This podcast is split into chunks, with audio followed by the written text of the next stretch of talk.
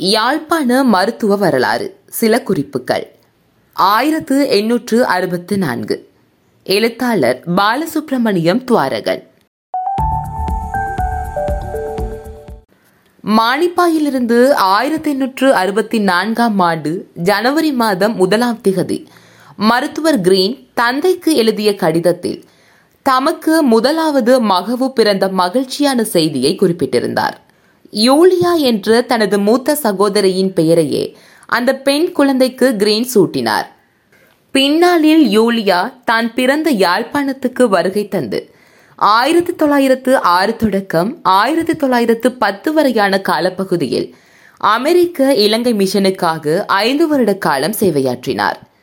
கீழை தேசத்தில் இந்திய துணைக்கண்டத்தில் முன்னொரு போது யாழிசையில் வல்ல யாழ்ப்பாணனுக்கு வழங்கப்பட்ட மணற்று என்னும் நிலத்திலே ஆங்கிலேயர்களால் ஒரு நிர்வாக குடையின் கீழ் கொண்டுவரப்பட்ட சிலோன் என்னும் இலங்கை தீவில். சொல்ல தமிழையும் சுருதியையும் தமிழ் கூறும் நல்லுலகில் விளங்க வைத்த நல்லை நகர் நாவலர் பெருமான் பிறந்த யாழ்ப்பாணத்தில்.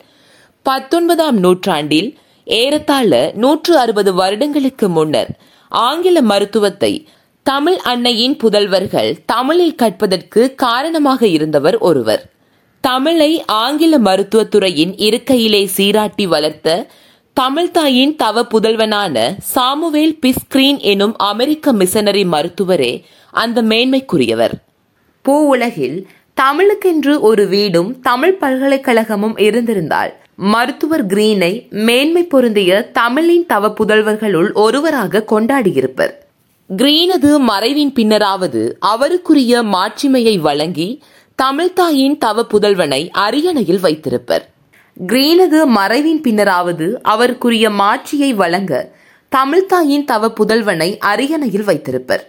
யாதுமூரே யாவரும் கேளீர் என்று சங்கப்புலவன் கணியன் பூங்கொன்றனாரது பாடலுக்கு இலக்கணமாக யாழ்ப்பாணத்திலே இருபத்தி ஆறு வருடங்கள் வாழ்ந்து ஆதுலருக்கு சாலை அமைத்து உயிர்காத்த உத்தமருக்கு அமெரிக்காவிலே மசாசுடேஸிலே உறங்கும் தமிழர்களின் மருத்துவ ஊழியனுக்கு மனற்றிலே ஒரு சிலையாவது வைத்திருப்பர்.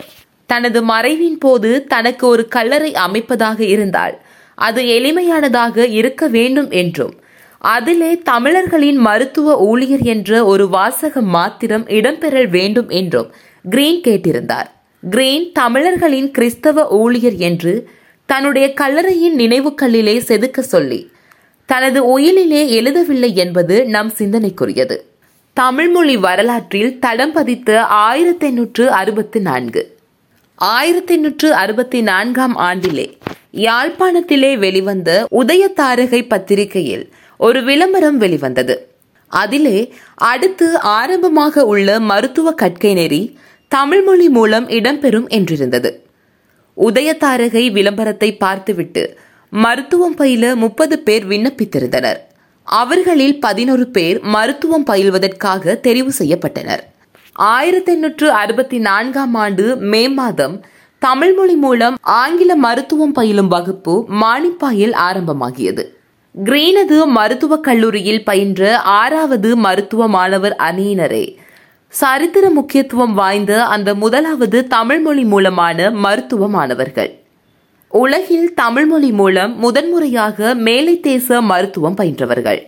K. Ilayapillai Kandappar S. Sittampalam A. Sivasithamparam. V. Sittampalam S Chinnappu Samuel David Samuel H. Murugesu Daniel Vettivelu R. S. Velupillai S. Mandalam. இப்பதினொருவரில் இருவர் விசேட கொடுப்பனவை பெற்றனர். ஒருவர் வகுப்பின் மாணவ தலைவராகவும் நூலகராகவும் கடமையாற்றியமைக்காகவும் மற்றவர் மருத்துவக் கல்லூரி வளாகத்தை பாதுகாக்கும் பணியில் ஈடுபட்டதற்காகவும் சிறு தொகையை ஊதியமாக பெற்றனர். அனைவருக்கும் தமிழில் மொழிபெயர்க்கப்பட்ட மருத்துவ நூல்கள் வழங்கப்பட்டன. அனைத்து பாட நூல்களும் தமிழாக்கம் செய்யப்படாமையால் ஆங்கில மொழியில் அமைந்த நூல்களும் பயன்படுத்தப்பட்டன. மாணவர்கள் தமிழிலே குறிப்புகளை எடுத்தனர். கிரீனது ஐந்தாவது மருத்துவ மாணவர் அணியினர் பதினொரு பேரும் ஆயிரத்தி எண்ணூற்று அறுபத்தி நான்காம் ஆண்டு நவம்பரில் மருத்துவ படிப்பை பூர்த்தி செய்தனர். அவர்களில் ஐவர் மருத்துவர் கிரீனுக்கு உதவியாக மேலும் ஒரு வருடம் மருத்துவக் கல்லூரியில் பணிபுரிந்தனர். இந்த ஐவரில் இருவர் ஆறாவது அணி மாணவர்களுக்கு உடற்கூற்றியல் மற்றும் உடலியக்கவியல் பாடங்களை கற்பிப்பதற்காகவும் நியமிக்கப்பட்டனர். ஒருவர் கிரீனது தமிழ் ஆசிரியராகவும் விளங்கினார். ஒரு மாணவர் இயற்கை தத்துவவியல் பாடத்தை கையெழுத்துப்படியாக எழுதுவதற்கும் மற்றவர் மானிப்பாய் மருத்துவமனையை நடாத்துவதற்கும் கிரீனுக்கு உதவினர்.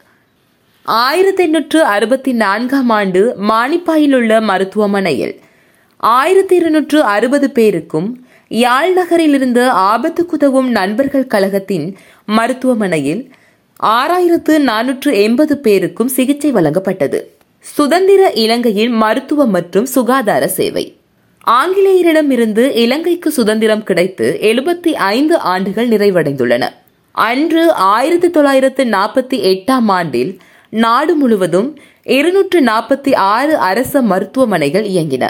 இம்மருத்துவமனைகளில் மொத்தமாக பதினெட்டாயிரத்து எண்ணூற்று இருபத்தி ரெண்டு படுக்கை வசதிகள் காணப்பட்டன.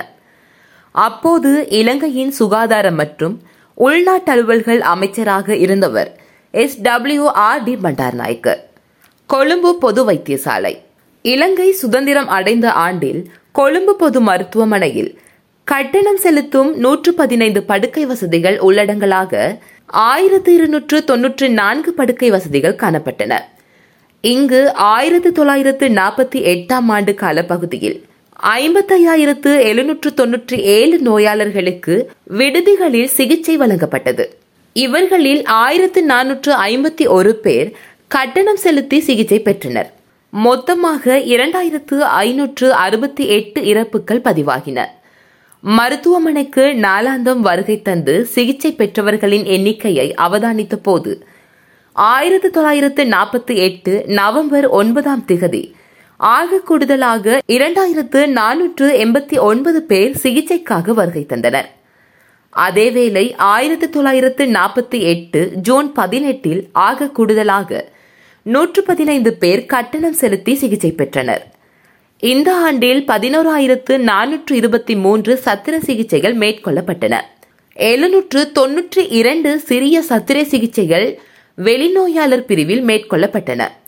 அதேவேளை ஒரு லட்சத்து ஐம்பத்தோராயிரத்து நூற்று முப்பத்தி ஒன்பது பேருக்கு வெளிநோயாளர் பிரிவில் சிகிச்சை வழங்கப்பட்டது.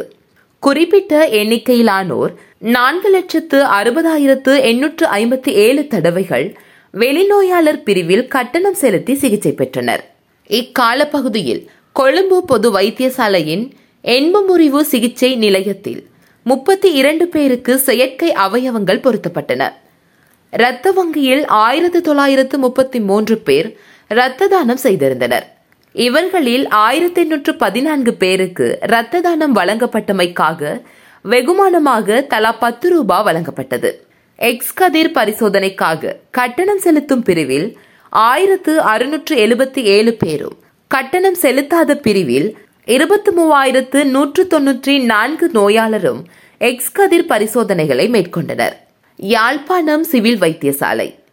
ஆயிரத்தி எண்ணூற்று ஐம்பதில் ஆபத்துக்குதவி நண்பர்கள் கழக வைத்தியசாலை என்ற பெயரில் ஆரம்பிக்கப்பட்ட யாழ் போதனா மருத்துவமனையானது ஆயிரத்தி எண்ணூற்று ஐம்பது முதல் ஆயிரத்தி தொள்ளாயிரத்து ஏழு வரை ஆபத்துக்குதவி வைத்தியசாலை என்ற பெயரில் இயங்கியது.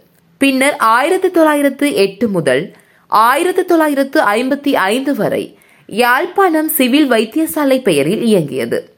ஆயிரத்தி தொள்ளாயிரத்து நாற்பத்தி எட்டாம் ஆண்டு சிவில் வைத்தியசாலையில் இருநூற்று நாற்பத்தி எட்டு படுக்கை வசதிகள் காணப்பட்டன. இக்காலப்பகுதியில் மொத்தமாக பதினோராயிரத்து நானூற்று எண்பத்தி ஆறு பேருக்கு சிகிச்சை வழங்கப்பட்டது. சராசரியாக முன்னூற்று எழுபது நோயாளர் நாளாந்தம் சிகிச்சை பெற்றனர். இருநூற்று அறுபத்தி ஆறு இறப்புகள் நிகழ்ந்தன. அறுநூற்று எழுபது பாரிய சத்திர சிகிச்சைகள் மேற்கொள்ளப்பட்டன.